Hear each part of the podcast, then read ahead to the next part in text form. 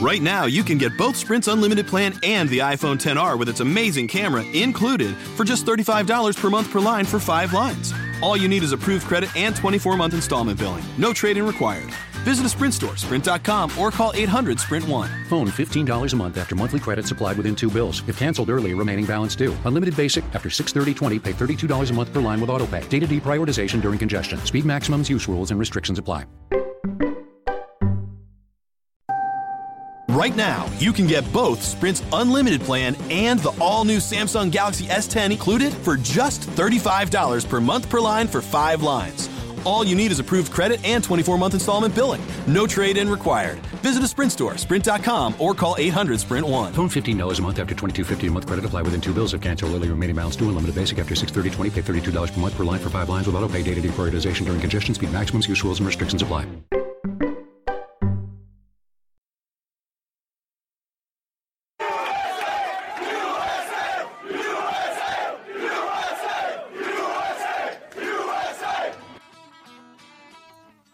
Thanks for listening to Uncle Sam's Soccer Podcast, keeping you up to date with the latest in American soccer.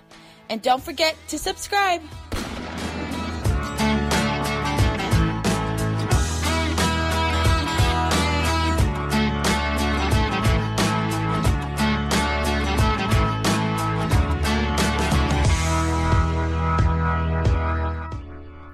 On this week's edition of Uncle Sam's Soccer Podcast, we discuss spending in MLS. Is there a correlation between big spenders and success? Kenny Price joins us from the 19th minute to discuss FC Dallas news on and off the field. And finally, VAR had some controversy this week in MLS. We look to discuss those as well. All this on this week's episode of Uncle Sam's Soccer Podcast.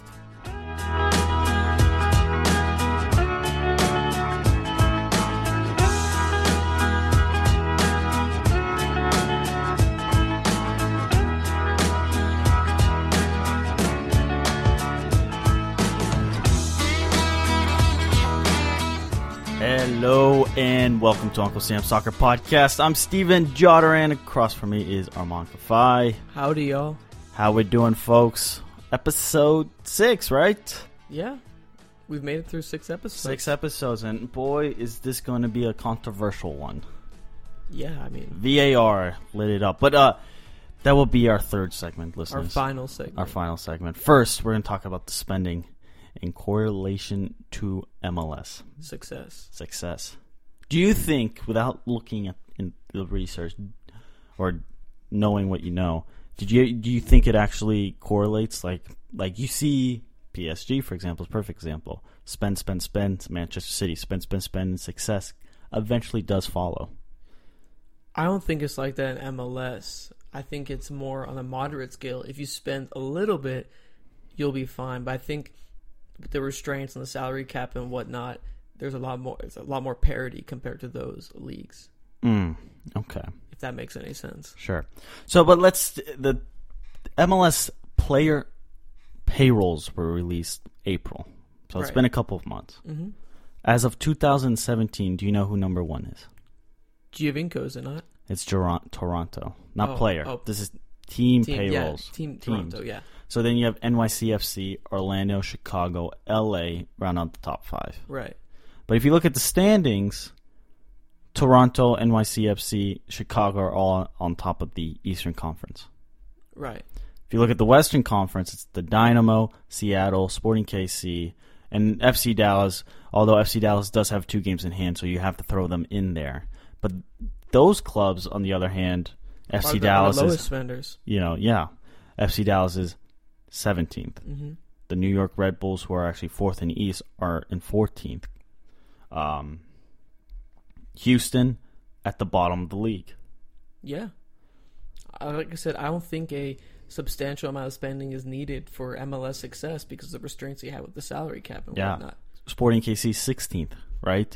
But, you know, that's just the sample size is only of this year. So if you continue back to, for example, 2016 payrolls. What were they? Toronto, NYCFC, LA, Orlando, Seattle. Again, round out the top 5. Colorado that year when Jermaine Jones was there last year was 6th. They went to the conference final. Yes, they were in conference final. At the bottom of the league was Dallas, DC, Columbus, and Chicago. But if you look at the standings, guess who was first? It was Dallas, then followed by the Colorado, then the Galaxy. In the Eastern Conference, it was the Red Bulls, NYCFC, and Toronto. Okay, fine. Extend that to another year, 2015. Toronto, LA, NYCFC, Orlando, Seattle Sounders. What were the standings then? Again, New York Red Bulls were at the top. Yeah. But guess who was spending more? It was their rival NYCFC, and they finished outside the playoff picture. They didn't make the playoffs that year, right? No. Dallas was in first place in the Western Conference, and they were 19th, actually ahead of the New York Red Bulls. So it's a mixture of spend and not spend. Like, I feel like you either are one extreme. Yeah, you are at the bottom, spend a lot, or you don't spend. If you spend somewhat, you're in the middle. That's weird. That's really weird. I mean, but it's a structure of the MLS, the salary caps, and trying to keep parity and whatnot. Yeah, no, but I don't know. It's really interesting because I think now as the league progresses, you are going to see more the spending to increase. Obviously, you saw with the transfer Paul Arriola, $3 million. Oh yeah, and I mean that's Vela coming also, and yeah, all these big names coming in. That is increasing the amount of money that clubs have to spend on their payroll, and it's not fair because if you look at the player payroll of 2017, Sebastián Giovinco makes, or is it Kaká? Kaká is the most gets paid the most, and it's about $6.5 million. At $6.5 million, that is more than FC Dallas, New England, Minnesota, DC, Montreal, Houston spent on their team as a whole. And here's the thing. How's Orlando's on-the-field success been? Slacking. It's not been as good as some of those teams down there. No, which is a really interesting case study to think about. But do you think that you need to spend more? As a team, I would strive to spend more money. And I think the league is pushing that way, especially with the new contract with Adidas, that new $700 million uniform deal. More money is coming into the league now than ever. Those expansion fees that'll be coming in shortly. The league is going to be having more money than ever, and they're going to give those to those teams for them to spend.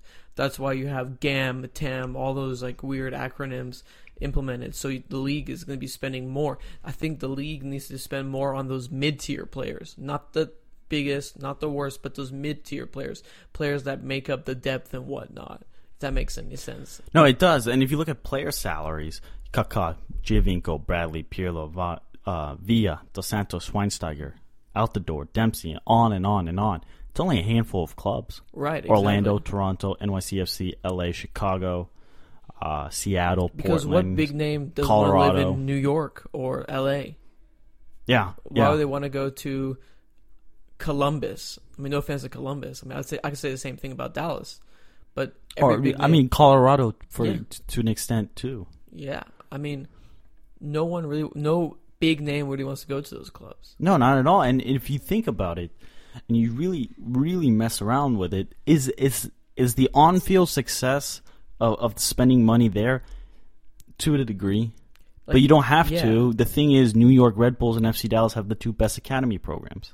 Right, exactly. So what are you – if you take those out, then suddenly the spending does become important. Would have to be. Right, but the question is, should you be spending for these big names? Kaká, Giovinco, Bradley, Pirlo, Villa, Schweinsteiger. If I was an MLS general manager and I was looking to make the most successful team on and off the pitch, key thing is on and off the pitch, I would go for one of those stars, but I'd throw in a young South American, kind of like a mixture of what Chicago's done by bringing in, let's say, a Schweinsteiger, and what Atlanta has done by bringing in those younger South American players. Because in the end, those younger players are going to be the ones that are going to be the face of the league sooner or later, to be honest. I mean, Atlanta is 8th in 2017 when it comes to team payrolls.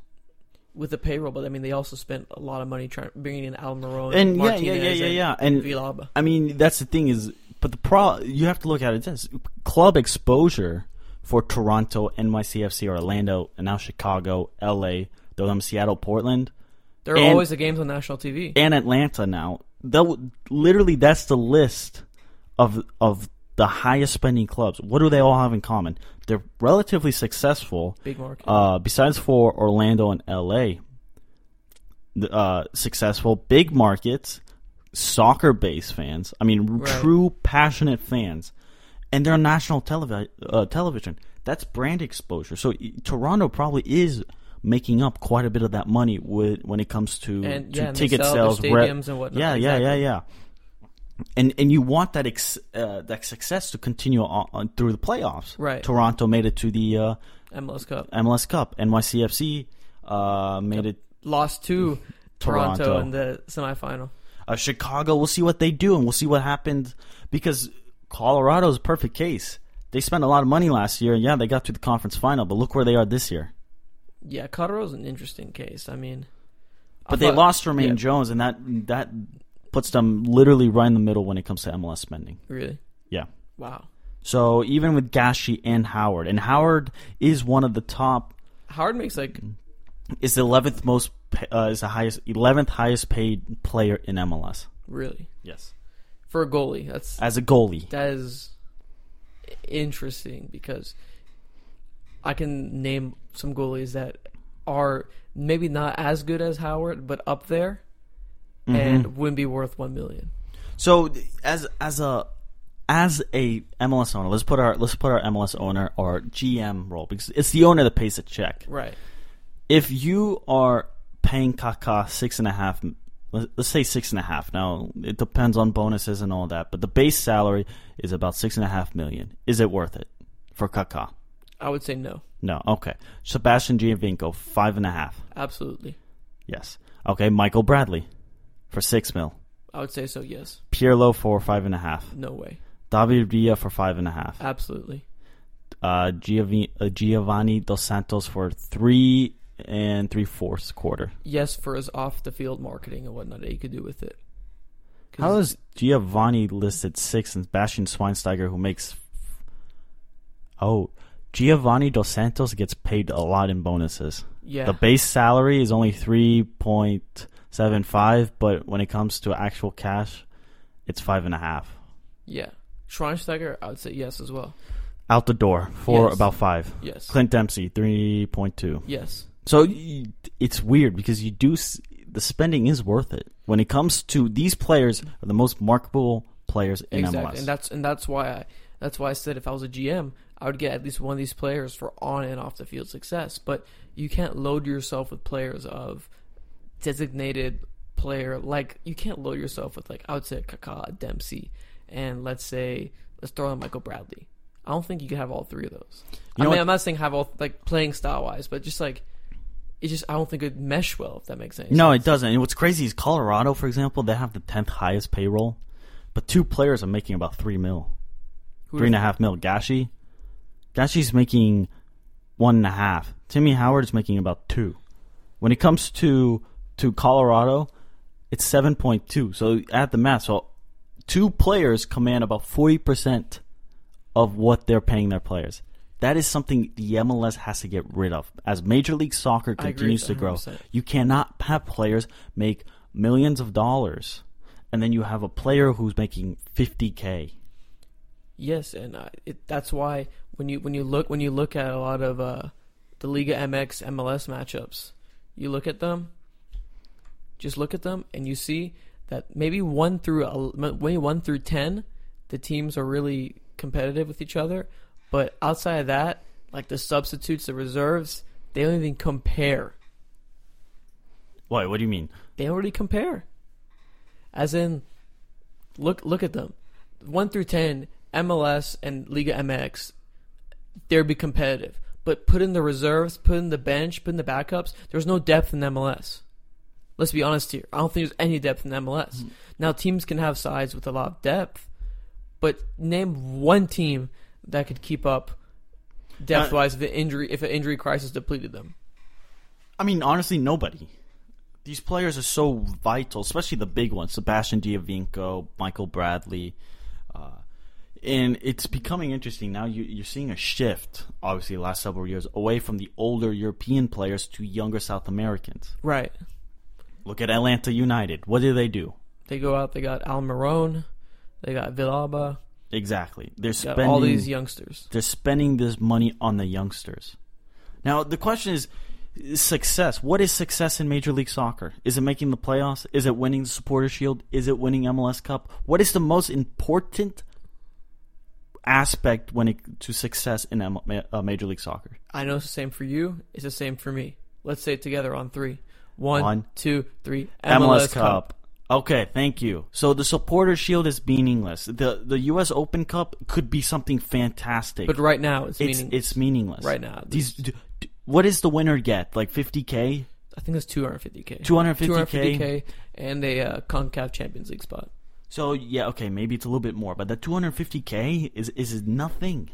Yeah, and MLS doesn't really do much to... Not MLS, I'm sorry. U.S. Soccer. U.S. Soccer, yes. I'm sorry. Doesn't really do much to help promote that cup, because I'm telling you, if a lot more people had known about that Christos United and that bar team that made that run and played DC United and scored a free kick and was up 1-0, I'm sure a lot more people would have, maybe tuned into it or something like that. It's those stories that would make it so prestigious. But let's go back to the spending and whatnot. If teams aren't getting compensated enough to, spend and, compete in these cups, there's no incentive for them, because there's only one incentive in MLS. It's just an MLS Cup. So why should they go all out to win the U.S. Open Cup? Well, and the MLS Cup is definitely important for a brand, especially now more than because anything. Internationally, no one cares if you win the Supporters Shield. No one cares. Nobody if you win the Open Cup. Major League Soccer cares who won the Supporters Shield last year or the year before. Or the year before that. Can you name me the last three Supporters Shield winners? Well, I can name two. Dallas, Red Bull, and Seattle. Was it Seattle? I think it was. Now that's going back to what, 2014? 2015. No, 14, you're right. Sorry. It was Seattle. Yeah. Well, see, I can because I'm an MLS genius. But, well, okay, we also host a soccer podcast, so let's be honest here. But, the casual fan's probably not going to care. No, why would you care? Why would you care? That was the biggest gripe. FC Dallas may have had a successful season, winning 2 trophies, and all credit to them. They played superbly for the regular season, and then when playoffs came around, but the playoffs came out, and that's what people cares. My example is the 2007 New England Patriots. Yes, they went 16-0, but did they win the Super Bowl? No. So who cares about the 16-0? Right. It's not an accomplishment. Okay, sure, it's an accomplishment in the 16-0, but at the end of the day, what does it matter? It's the New York Giants that won the Super Bowl. Right. It's the fact that Seattle Sounders won MLS Cup and FC Dallas sat at home, watched them. Right. And every year it's like that. The Supporters Shield champion never ever goes on to really win the MLS Cup. It's about 25% chance. It's such a weird trophy. Now that I think about it, it's such a weird trophy. Well, and when it comes to success, there's no correlation really between the two. No, not at all. It's about 25-30% that actually go on to do the double. Right. So, and a lot of the Supporters Shield winners used to be, it was early on in the league where they had a lot of those winners. And then LA is one of those that do often do the double. But They also had, they also spent ridiculous amount of money. Yep. Beckham, Donovan, Keane. And success came. So if you're a Major League Soccer club and you're an owner and you're an expansion club, you have to think about, okay, what do we want to do? Do we want to sit and not have a payroll? Well, if you don't have a payroll, look at Columbus, FC Dallas, Colorado, New England. What are they all struggling in more than anything is a fan attendance. I think New England's a weird case because of the location of being in Foxborough. That is way out of – that is 40 minutes from Boston. And you're the Massachusetts native, so yeah. So it's about this. Boy, it's really hard for these for the club to attract. They do attract more people than FC Dallas does, and FC Dallas is surrounded by McKinney, Frisco, and Allen, Texas, and they hold about 500,000 people. Okay, what about New England? New England, Foxborough is. It's really in the woods. Really? But FC Dallas is located in a city. You could drive 10 minutes to go to the stadium, and you could sell it out. The problem is, look at Chicago as a perfect example. They sucked last year. They were terrible. They were terrible. Awful. They got Bastian Schweinsteiger, and suddenly they have a fan base that's excited to go to the games. They spent money to improve their team. Let's not forget Nikolic as well. Yes. The forward. He's and then Dax McCarty and Juninho. Akam. I mean, they're a talented squad. So the spending in Major League Soccer needs to be there. I think MLS needs to push for spending because what do the best clubs have? They have the best. They're in a big market, but they have fan bases. They're internationally known. FC Toronto is known. Toronto FC, sorry. So used to saying FC Dallas. But Seattle Sounders, they're known. LA Galaxy, they're known. Orlando is known. Yeah. I mean, it's there. It really is. And I mean, like I said towards the beginning of the show, hopefully with the new injection of money that's coming in through MLS that they'll give more teams the GAM, TAM, wherever the RAM, MAM, whatever they have, whatever it is, it is the most complicated thing. If you're a GM, you have to really know what you're doing. Try doing it in a football manager; it's really hard. Oh, they actually have the MLS. Yeah, they do. It's really hard. I quit. You quit? No, yeah. What a quitter. But speaking of, one of the most successful clubs in recent years has been FC Dallas. Yep. And we are a Dallas-based podcast. But we're not biased. We're not. You are. No way. So up next is Kenny Price from the 19th minute. We're going to talk about FC Dallas, the issues on and off the field. But throughout the show, in future episodes, we're going to pull somebody who's more club-oriented to discuss the issues that they're facing. We had Jeff talk a little Minnesota This week is FC Dallas. Yeah, it's going to be a fun show. Kenny's a great guy, so I'm excited. We're excited, so that's up next.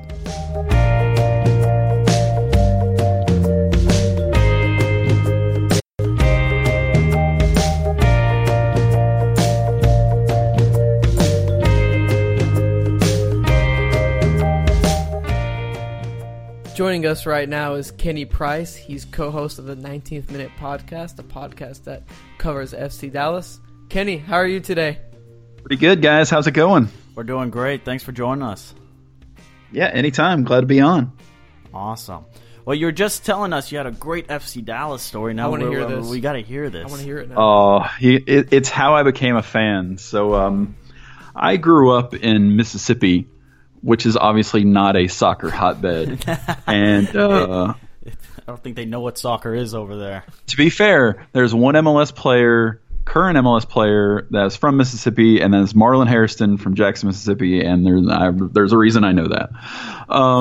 So I was living outside of Memphis, which is South Haven, Mississippi, and I had been a Euro snob for years. I'm a United fan. I've always followed United. Been a Euro snob. MLS sucked. All that. And then one day you kind of just realize, this is our league. This is the league we have. It's not perfect, but it's ours. So I'm like, for me, it was important to pick my team based off my location. Right. That's always been a big thing for me. Okay. So, as it turned out, Frisco was about 20 miles closer to me than Kansas City was. What's funny now is if I made that same decision today, Atlanta would have been my team. Ooh. I lived in Atlanta for a little while as a kid. Oh man, are you disappointed that you didn't make your decision today? Not at all. I'll still support Atlanta. I grew up a couple of years. I grew up in North Atlanta, so they're my Eastern Conference team. I can have an Eastern Conference team. Yeah, mine's Orlando City because Tom's wire. Exactly. Armand bought a freaking jersey. I mean, he was so hell bent on loving that guy and supporting his favorite player. I love that guy. Nice. Hey, I like Dwyer too. So I was living around Memphis, South Haven, and then I really didn't like the area. I decided FC Dallas was going to be my team, and then I came out for the 2011 season opener against the Chicago Fire. Milton Rodriguez scored. Breck Shea got sent off with a red card, and just kind of fell in love with the area. Fell in love with Frisco. Just, I loved it. I worked in IT. I'm in IT security, so I was looking to move. I came out again in the fall, and I saw FC Dallas play the Red Bulls. I think Luke Rogers scored the winner on that one. Luke Rogers. And I also saw them. That was the year they were playing in CONCACAF Champions League. They played against Tauro FC, and a guy named Danny Cruz scored the goal in that game. So this has been a while. We're talking 2011. So you're a big. I'm gonna say you started with the grassroots when FC Dallas. You know, back then they weren't necessarily the best club. I mean, they made the playoffs here and there, but. To be fair, they had went to MLS Cup the year before. They were MLS Cup 2010. Yeah, I remember that. In Toronto, the frigid cold, and was it Connor? No, own goal by George John. Yep. So that was fall 2011, and then May 2012, my wife and I decided, we didn't have any family or friends out in the Dallas area. And we decided, let's just go. So we packed all our clothes, had a 55-inch TV. We put it in a minivan and moved out to Frisco. And, man, it's been a wild ride. Best decision we ever made. Well, you're obviously – you've done this FC Dallas podcast. Oh, yeah. You are there every game. Yep. You're covering the team. I mean, currently, what are your thoughts on the squad or just, the season in general? I think it's solid. I am not one to freak out over a few results personally. The goal at the beginning of the season, after last year, when you win the Supporters Shield, when you win the U.S. Open Cup, the next year the priority is going to be MLS Cup. It has to be. It's MLS Cup or bust. Right. So that's why this year, they've looked really good. They've looked not so good. I think it's going about how I expected to be ready for the fall. All this, everything that's happening is gearing toward November. This team's going to be judged in November. It doesn't matter what happens in August. It's going to be what happens in November. MLS Cup is the only goal for this team. And, the front office said as much. No, I mean, we had Walker Zimmerman, and what I found most interesting was he said that last season they were just content with winning a trophy, and they weren't necessarily, they didn't care which one it was. It was, let's just win a trophy. Trying to get that monkey off their back. Yeah, and they ended up, I guess, doing the double, but what we were talking about in just previously before you joined us was, at the end of the day, what matters in Major League Soccer, and up until that's today's game. I mean, maybe in 15 years this can change with the growth of the league, right. But MLS Cup is all that matters. Nobody cares that FC Dallas won the Supporter Shield besides maybe FC Dallas fan and the club. But other than that, you go around Major League Soccer, they said, well, Seattle won the MLS Cup. That's what matters. I agree. And, it's, when you look around other soccer leagues, the League Cup, the U.S. Open Cup for us is a bigger deal in other countries. It's less of a big deal here right now. That's part of the growth of the sport. But, yeah, all that matters is, in December, being up on that platform, lifting the trophy with all the confetti around you, that's the iconic image of an MLS season. And if you're not the one doing that, then you got to be working on trying to do that. And that's the tough thing. Playoffs are such a crapshoot. But this team's been through a lot. I like where we're headed. And another thing about that is that not a lot of other teams around the league are as hardened as this team, I believe. I haven't just been impressed with tons of teams around the league. That probably plays into more of my confidence about FC Dallas. Well, I was going to say, with FC Dallas, I mean, with the national people that we've had, national guys that we've had on the show, FC Dallas still remains a smaller market team when it comes to just the marketing in general. Do you think what do you think that is when it comes to, everybody says, well, FC Dallas is successful, everybody loves their academy system, they love what they're doing, that's great, but nobody's seen, ESPN doesn't take time to talk about FC Dallas, Fox Sports doesn't take time to talk about FC Dallas. Why is there that gap? Are we talking about national attention, or are we talking about attendance? National attention. Yeah. Attendance is a separate issue. I think that's. I mean, a lot of markets across the league suffer. And I mean, look at Orlando. They're not the best squad, but because of location and all of that goes into behind that. But national attention, because the national guys that come on, they love what FC Dallas is doing, but they don't care to really talk about it because it's just it doesn't move the needle. It's. Those national pundits are just as fickle as fans are. I mean, they want the star power too. I mean, you're rarely going to get a pundit that's going to say, "Hey, You know, they want to talk about the Dempseys and the Laderos and the Giovincos themselves. Right. So, you know, it's a style of play. You know, I liken it a lot. I liken FC Dallas a lot to like Kansas City, where kind of like the team is the star, almost the coach is the star. You would say the star of the team is almost Oscar Pereja. I'd say Kansas City's probably the same thing. Peter Vermes is pretty much the star of that team. There's this. They're two teams that have systems in places rather than the stars in places. So that's how I see it. A lot of similarities between Kansas City. Right. What about FC Dallas? You gave a quote not too long ago to ESPN about how FC Dallas in the new stadium, they're looking to splash some cash. Mm-hmm. And you think next? So do like what DC United is doing right now with like getting Areola, Zoltan, and the guy they got from the second division in Germany. Kind of just spend before they move into their new stadium. Gotta ask for those rumors. Who do you think it could be and why? Oh, well, let me clarify the comment. So it wasn't just because they're moving to a new stadium. If we look back over the history of the past few years. They bought Carlos Grezzo for about $1.5 million reportedly. Christian Coleman was about $2 million himself. So the past 2 years, they've spent millions of dollars on a player. Right. So it increased. So 1.5, then to 2, and then I'm going to go with a pattern. If you see a pattern in something, I'm more likely to go with it. So I'm going to suppose they're going to spend even more money.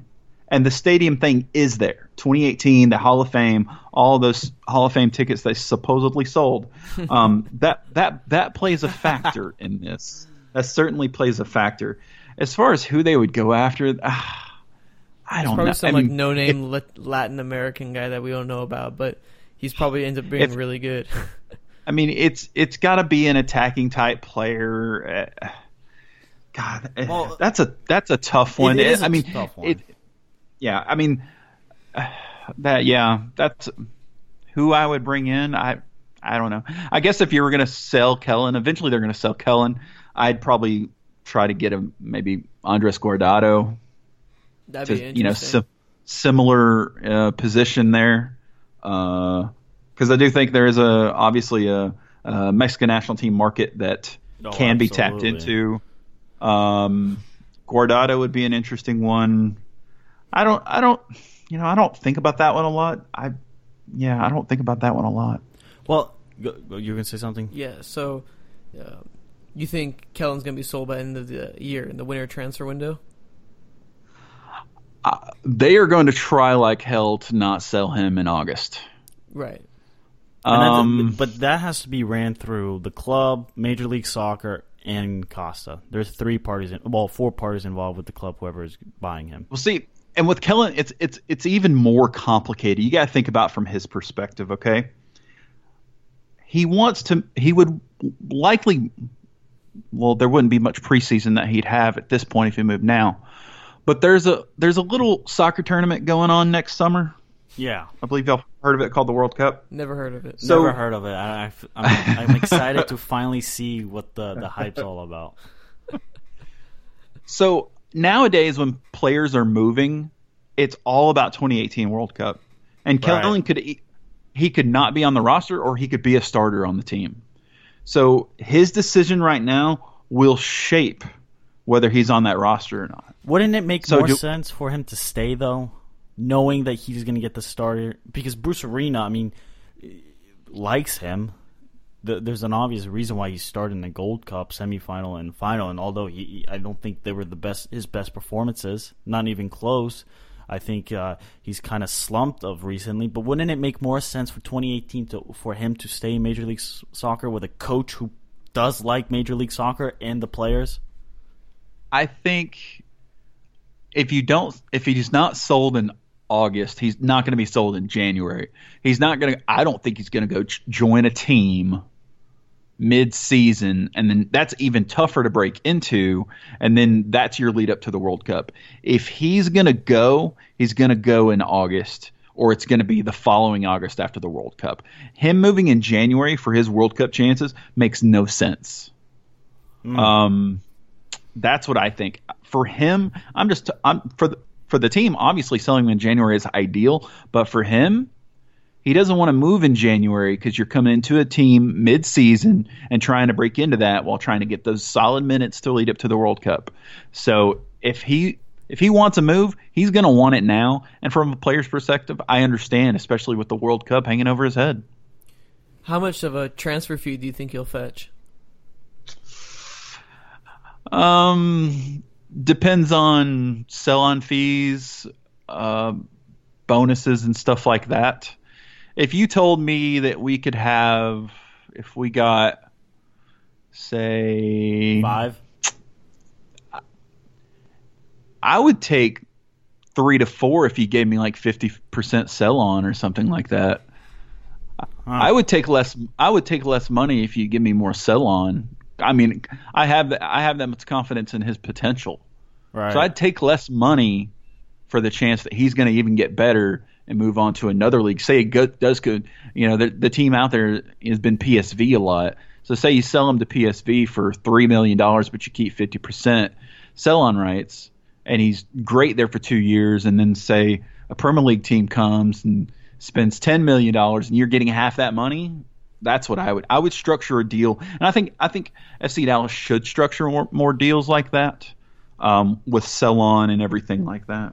Yeah. So to put it back to a national perspective, we've seen the issues when it comes to national attention, but another issue is the off the field here, specifically in Dallas. Any comments on what happened with the little Twitter fiasco when, you know, Zeke Elliott was suspended by the NFL for 6 games, and then the official Twitter handle of FC Dallas tweets? Now, I don't have the tweet off right in front of me, but something like, "Hey, Ezekiel, we got 6 home games left." What's going on with FC Dallas? Because the marketing has been really, really bad from their end, and it is really starting to take its toll when it comes to this national attention that we were just talking about. So let me preface this by saying is I don't get offended by – it takes a lot to offend me. When I initially read that, I didn't take it as a domestic violence joke. But in this day and age, on social media, a lot of people get offended rather quickly. And you know, I'm not even trying to make fun of those people. People take things differently. So I could see where people would take that seriously. So, yeah, I mean, that's just something you can't do. And their social media team changed a lot this year. So I think they brought on even more social media conscious people, less soccer FC Dallas diehards, more social media people. So I was really surprised to see that, to be honest with you. But as far as the marketing goes, is social media marketing? What is marketing when it comes to a soccer team? How do you market a soccer team? Well, I mean, for example, you see billboards in Atlanta. You see the purple in Orlando. Dallas, on the other hand, you walk downtown and you don't see anything of FC Dallas. You don't even know that there's a soccer team. You would never know, you know, that they even existed. You could barely drive by this. You could drive on the tollway right next to it and miss the stadium. Mm. No, that's fair. I think what FC Dallas has mostly done for their marketing is just rely on their academy kids to talk to their friends. It seems like, yeah, that's what it feels like a lot of the time. You know, your academy, you know, the kids in your academy are pretty much just walking billboards themselves. I mean, that's true, but you know, when you do take a look at Major League Soccer and you see the powerhouses of Orlando, Seattle, Portland, Toronto, the New York clubs, Montreal, even or Sporting KC, you do get the sense that they are professional. And sometimes here in Dallas, and even nationally speaking, Dallas still feels like a second tier club. I feel like they're really minor league in some sorts. I mean, it's just some of the things they do, the antics they do off the field leaves me every week saying, "Wow, they really did this." Well, there you go. Well, then. Toss a question back to you about this. If a Dallas soccer team was brought into MLS today as a new team, what do you think the attendance would be for it? The hype would be bigger. The attendance would be greater. Now we're talking the same location. Yes, same location. I think the hype would be different because I think their stadium I think another aspect of the attendance issue is how bad their stadium is. There's no roof. In temperatures during the summer where they reach well above 100, and we know that. And at 8 p.m., they're still stuck in the high 80s, low 90s. You're talking about a marketing failure from that aspect. Who wants to sit in that weather? Who wants to watch the game in that temperature when you're not even watching the best players? Aren't people doing that at the Rangers games? Aren't they just sitting out in the sun in the middle of summer too? I mean, I get what you're saying, but I mean, you can make that argument. Rangers doing the same thing. I mean, that's why they're trying to spend $8 billion on an air-conditioned stadium. Right. I think if you rebranded and it was a brand new MLS team in Dallas today, I think it would be Atlanta-like. And by that thought process, I think the front office is probably fractured some relationships. I've heard of fractured relationships, especially with other youth soccer clubs. So due to what? From what I know, and I was talking to somebody yesterday about this, was that, I mean, you're basically poaching players. You're talking to me about this. I talked to you about this, exactly. So if you're the Dallas Texans and you lost a kid to FC Dallas, I mean, how happy are you going to be about that? I mean, Arno, we talked about solidarity payments and stuff like that. I mean, how much are you willing to help out or even anything like that? I think FC Dallas needs to do a better job with getting better bonds with these local youth soccer clubs. I think that would be a big deal. Well, I was going to say thank you so much for joining us. You can what is your shameless? We got a little segment called the shameless plug. I give it. Yes, so at the 19th minute, we're on there all the time. We have a Facebook. I honestly don't update it that much, and we also recently did a partnership a few weeks ago with a website called Dallas Sports Fanatic. If you ever heard of MavsFanatic.com? Used to be a blog that covered the Mavs. They've rebranded to cover all Dallas sports, and they did not have any FC Dallas content. They found us, and we're posting our podcast on their site. Congratulations so, on that. Congratulations.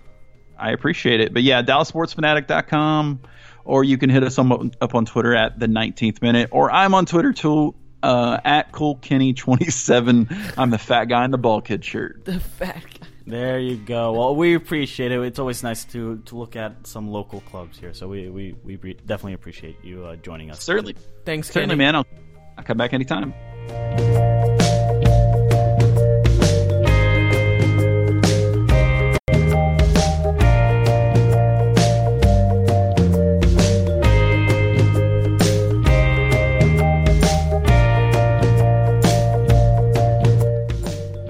It's always nice to get a smaller club perspective, just a local perspective. Especially whether it's, Kenny's a great guy too. Yeah, Kenny's a great guy. I mean, obviously we're based here in Dallas, but you know, it was interesting talking to Jeff about Minnesota not too long ago, and then hopefully in the coming weeks we'll get maybe somebody from New York or Houston? Portland, Houston. Be interesting. Are we hinting at things? Yeah, maybe.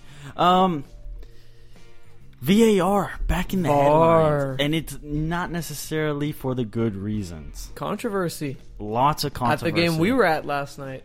And we have two different perspectives because we were both at the same game, but one of us sat in the press box, the other one sat in the crowd. So I got some gripes with that Major League Soccer and what they need to fix if they want to continue to implement VAR. So should I explain the situation? Or and there's multiple other situations we get across the league. Obviously, Kaká made big headlines, but then in Houston and San Jose there was something. But let's begin with Dallas because there was actually two controversial calls. First one being, which the referee got right, the Kellyn Acosta dive. Oh, yeah. Horrible dive. Horrible dive. Now, let me ask you, Armand. Does the league implement some sort of suspension where they can go back to look if they dove? Because the Premier League has started that this season. They do have something like that, and it's not just for diving. It's all or something like that. It's also for challenges and whatnot. The league will go through, and they can suspend players for simulation and whatnot. So Kellyn Acosta might either feel a suspension coming or his wallet will be feeling it. Yeah, secondly, absolutely. If that would have been called a penalty, the referee would have gone back and looked. Right. He obviously dove. Now, would he have given Kellyn Acosta a yellow card for that? I think so, yeah. Okay. Just wanted to see how, you know. But the big incident coming in the 46th minute, the 47th minute. 47th minute. It was in stoppage time of the first half. Yes. Well, to put some perspective, we'll start the play back. Just imagine a soccer field. Colorado's on the ball. Atiba Harris hits Dominique Badji from behind. Christian Coleman takes the ball from about the 30 or 40 yard line, takes it all the way down, finds Maxi Rudy. Maxi Rudy slots it in goal, and everyone's celebrating, you know, woo, we scored, yeah, goal, good job, team. And then all of a sudden, see the ref just start walking to the TV, a sideline TV. And we're like, why is this being reviewed? What happened? Turns out they waved the goal off because of the foul by Atiba Harris on Badji, so they put the ball back where Badji was fouled. Now, I was in the box when I saw that, and I was still a little confused. You were in the stands. Give me your perspective on that. Well, okay, so I was on my phone. Of course I was. The game was boring. Right. It was trash. It was really boring between the two clubs. But up until that point, I was on my phone, but I looked up Rudy scores. But I got the sense something wasn't right because of the way the referee was acting, the way the Colorado players were standing. I was like, this is going to review. Now, I know from the NFL, every scoring play is reviewed. Right. So I thought, Major League Soccer does the same thing. They have to review every goal. Yeah, that's not the case. So I was a little bit confused. I had Armand texted me, "What's going on up there?" I was a little bit confused.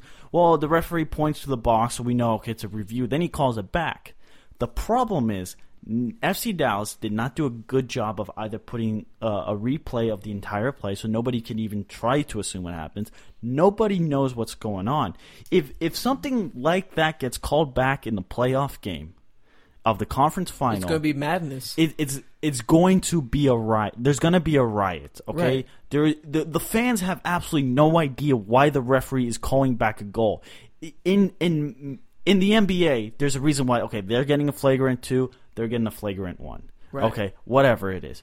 In NFL, Egg Hockley, the buff referee who works out 7 days a week, sits there and tries to explain to you literally to the detail. Player 24 had his hand on player 6 helmet for 7 seconds. That's not allowed, blah, blah, blah.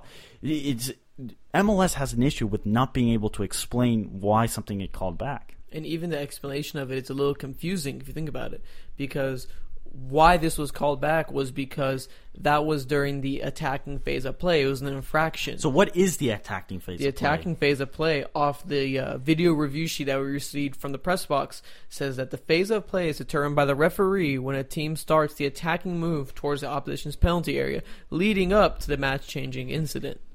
Which is crazy because VAR right then and there, you sit there and you're like, even Colorado, I think, when Urruti scored, said they scored. They didn't think something would get called back.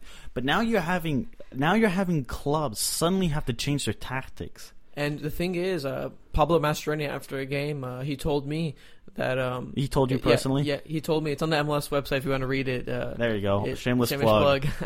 He told me that he thought another play should have been reviewed, and I don't know if you remember, it was kind of earlier on when Badji got pulled down by Harris in the penalty box.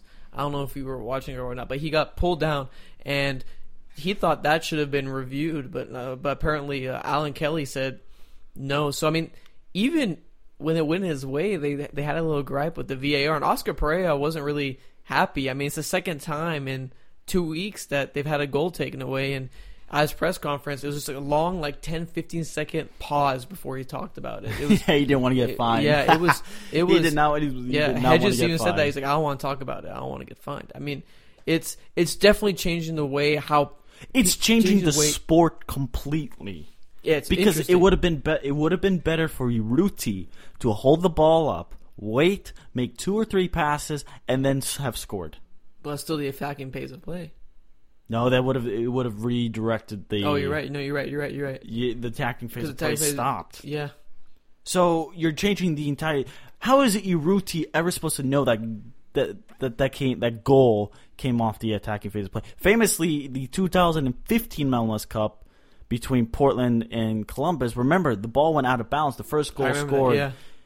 To me, that goal should have, because that attacking play, the ball should have never been. That would have clearly was out of bounds. That goal would have never happened. That first one by Portland. Right.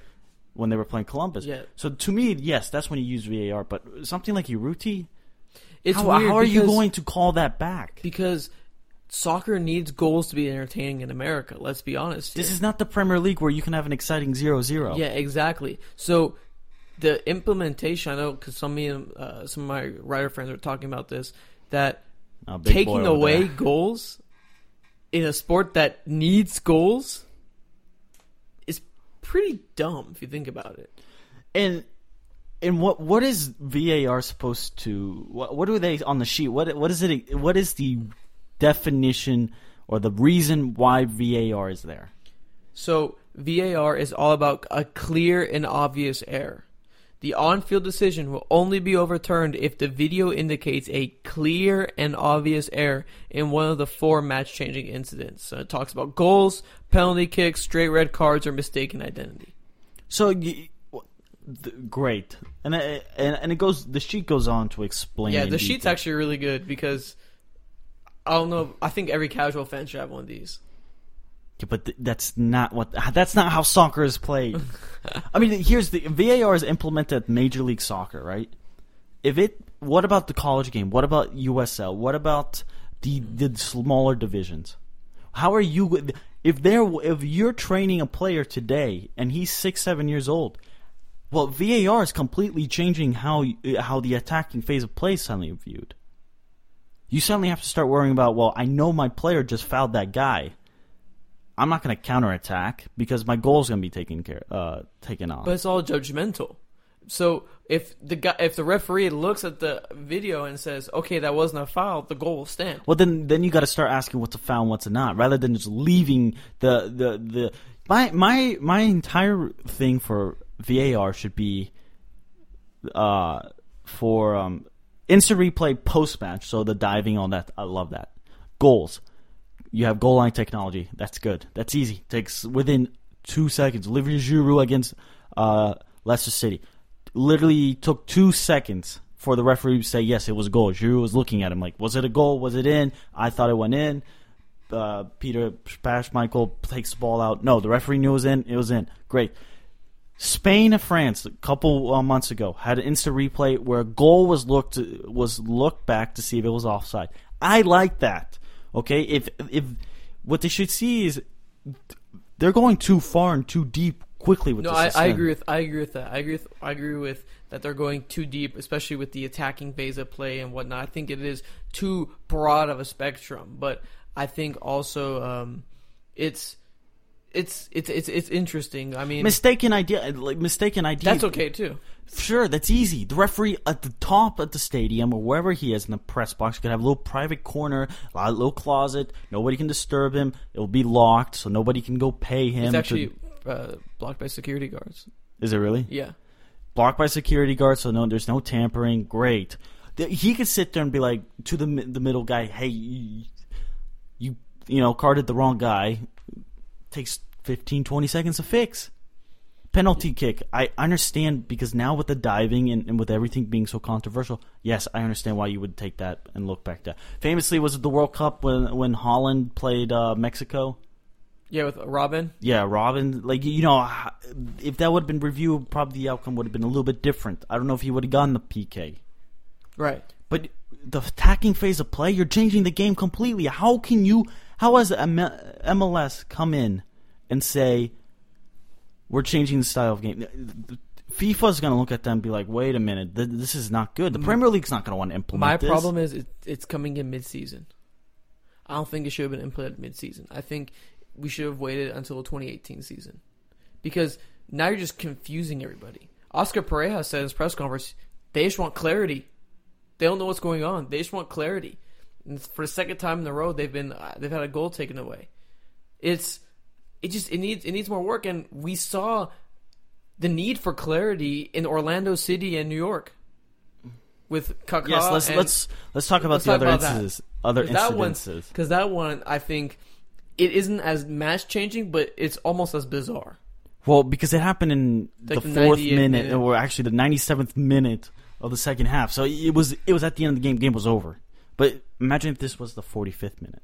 Say right before the second half started, or the end of first half. So Kaká was shown a red card following a bizarre, video review into stoppage time against the New York Red Bulls.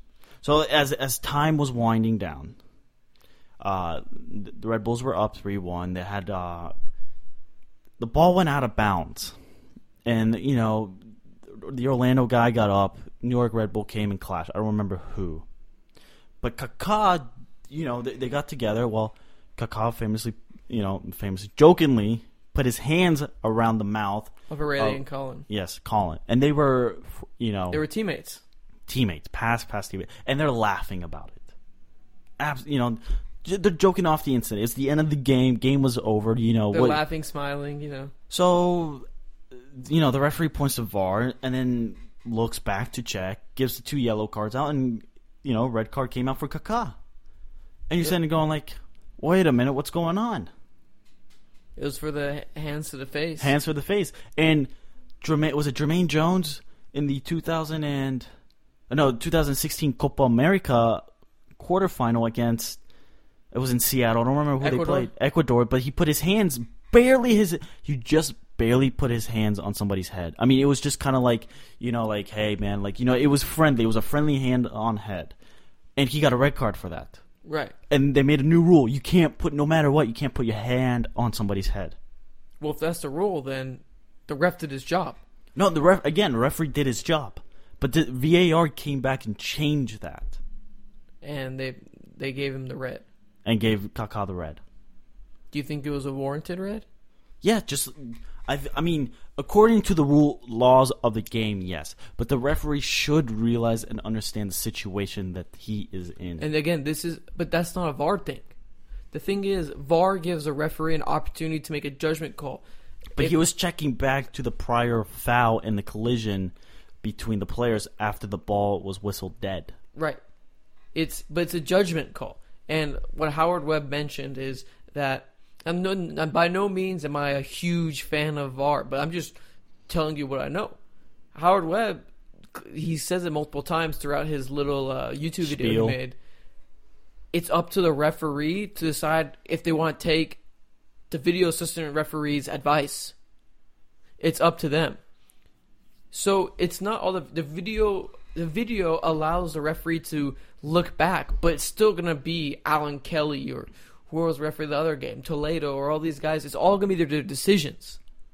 It's not up to the video. It's not like the video referee's like, all right, yeah, this is a definite red card. He's gone, and the ref has to do it. The ref has an option. Honestly, completely misinterpreted how they said it, but the ref has an option to implement it or not. If that makes any sense. No, not at all. Okay. So, no, I'm just messing with you. Yes, it makes sense. But what I'm saying, it doesn't make sense to the laws of the game. Where soccer is that free-spirited, referees are going to make mistakes. I think video replay, like I said, offsides or not. Anytime a ball goes across the goal line, and if somebody scores, they check to see if it's offsides.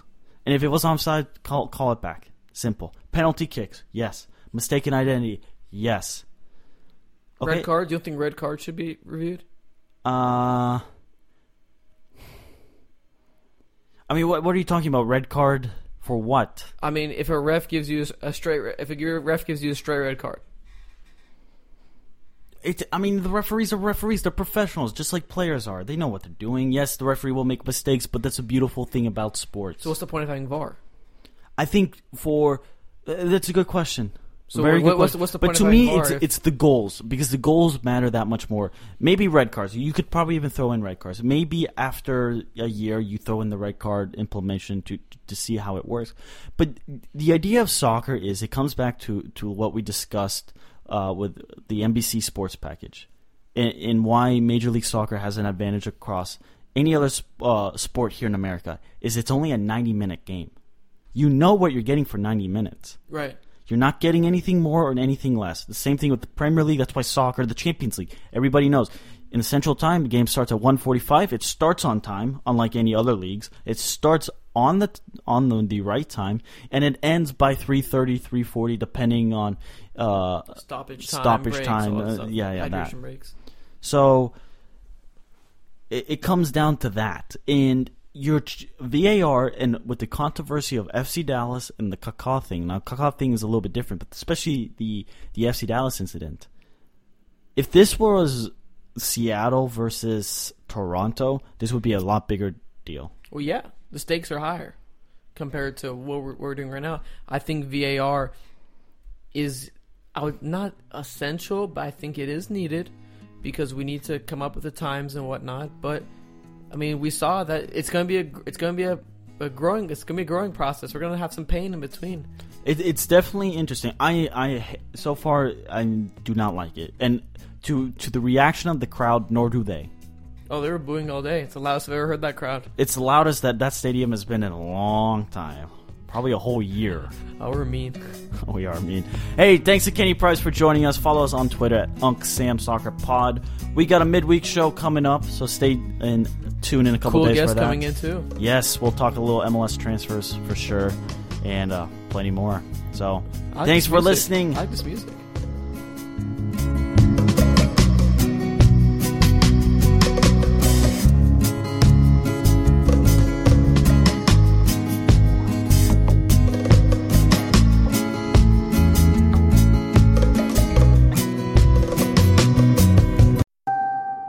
Right now, you can get both Sprint's unlimited plan and the iPhone XR with its amazing camera included for just $35 per month per line for 5 lines. All you need is approved credit and 24-month installment billing. No trade-in required. Visit a Sprint store, Sprint.com, or call 800-SPRINT-1. Phone $15 a month after monthly credit supplied within 2 bills. If canceled early, remaining balance due. Unlimited basic after 6/30/20, pay $32 a month per line with autopay. Data deprioritization during congestion. Speed maximums, use rules, and restrictions apply. Right now, you can get both Sprint's unlimited plan and the iPhone XR with its amazing camera included for just $35 per month per line for 5 lines. All you need is approved credit and 24-month installment billing. No trade-in required. Visit a Sprint store, Sprint.com, or call 800-SPRINT-1. Phone $15 a month after monthly credit supplied within 2 bills. If canceled early, remaining balance due. Unlimited basic after 6/30/20, pay $32 a month per line with autopay. Data deprioritization during congestion. Speed maximums, use rules, and restrictions apply.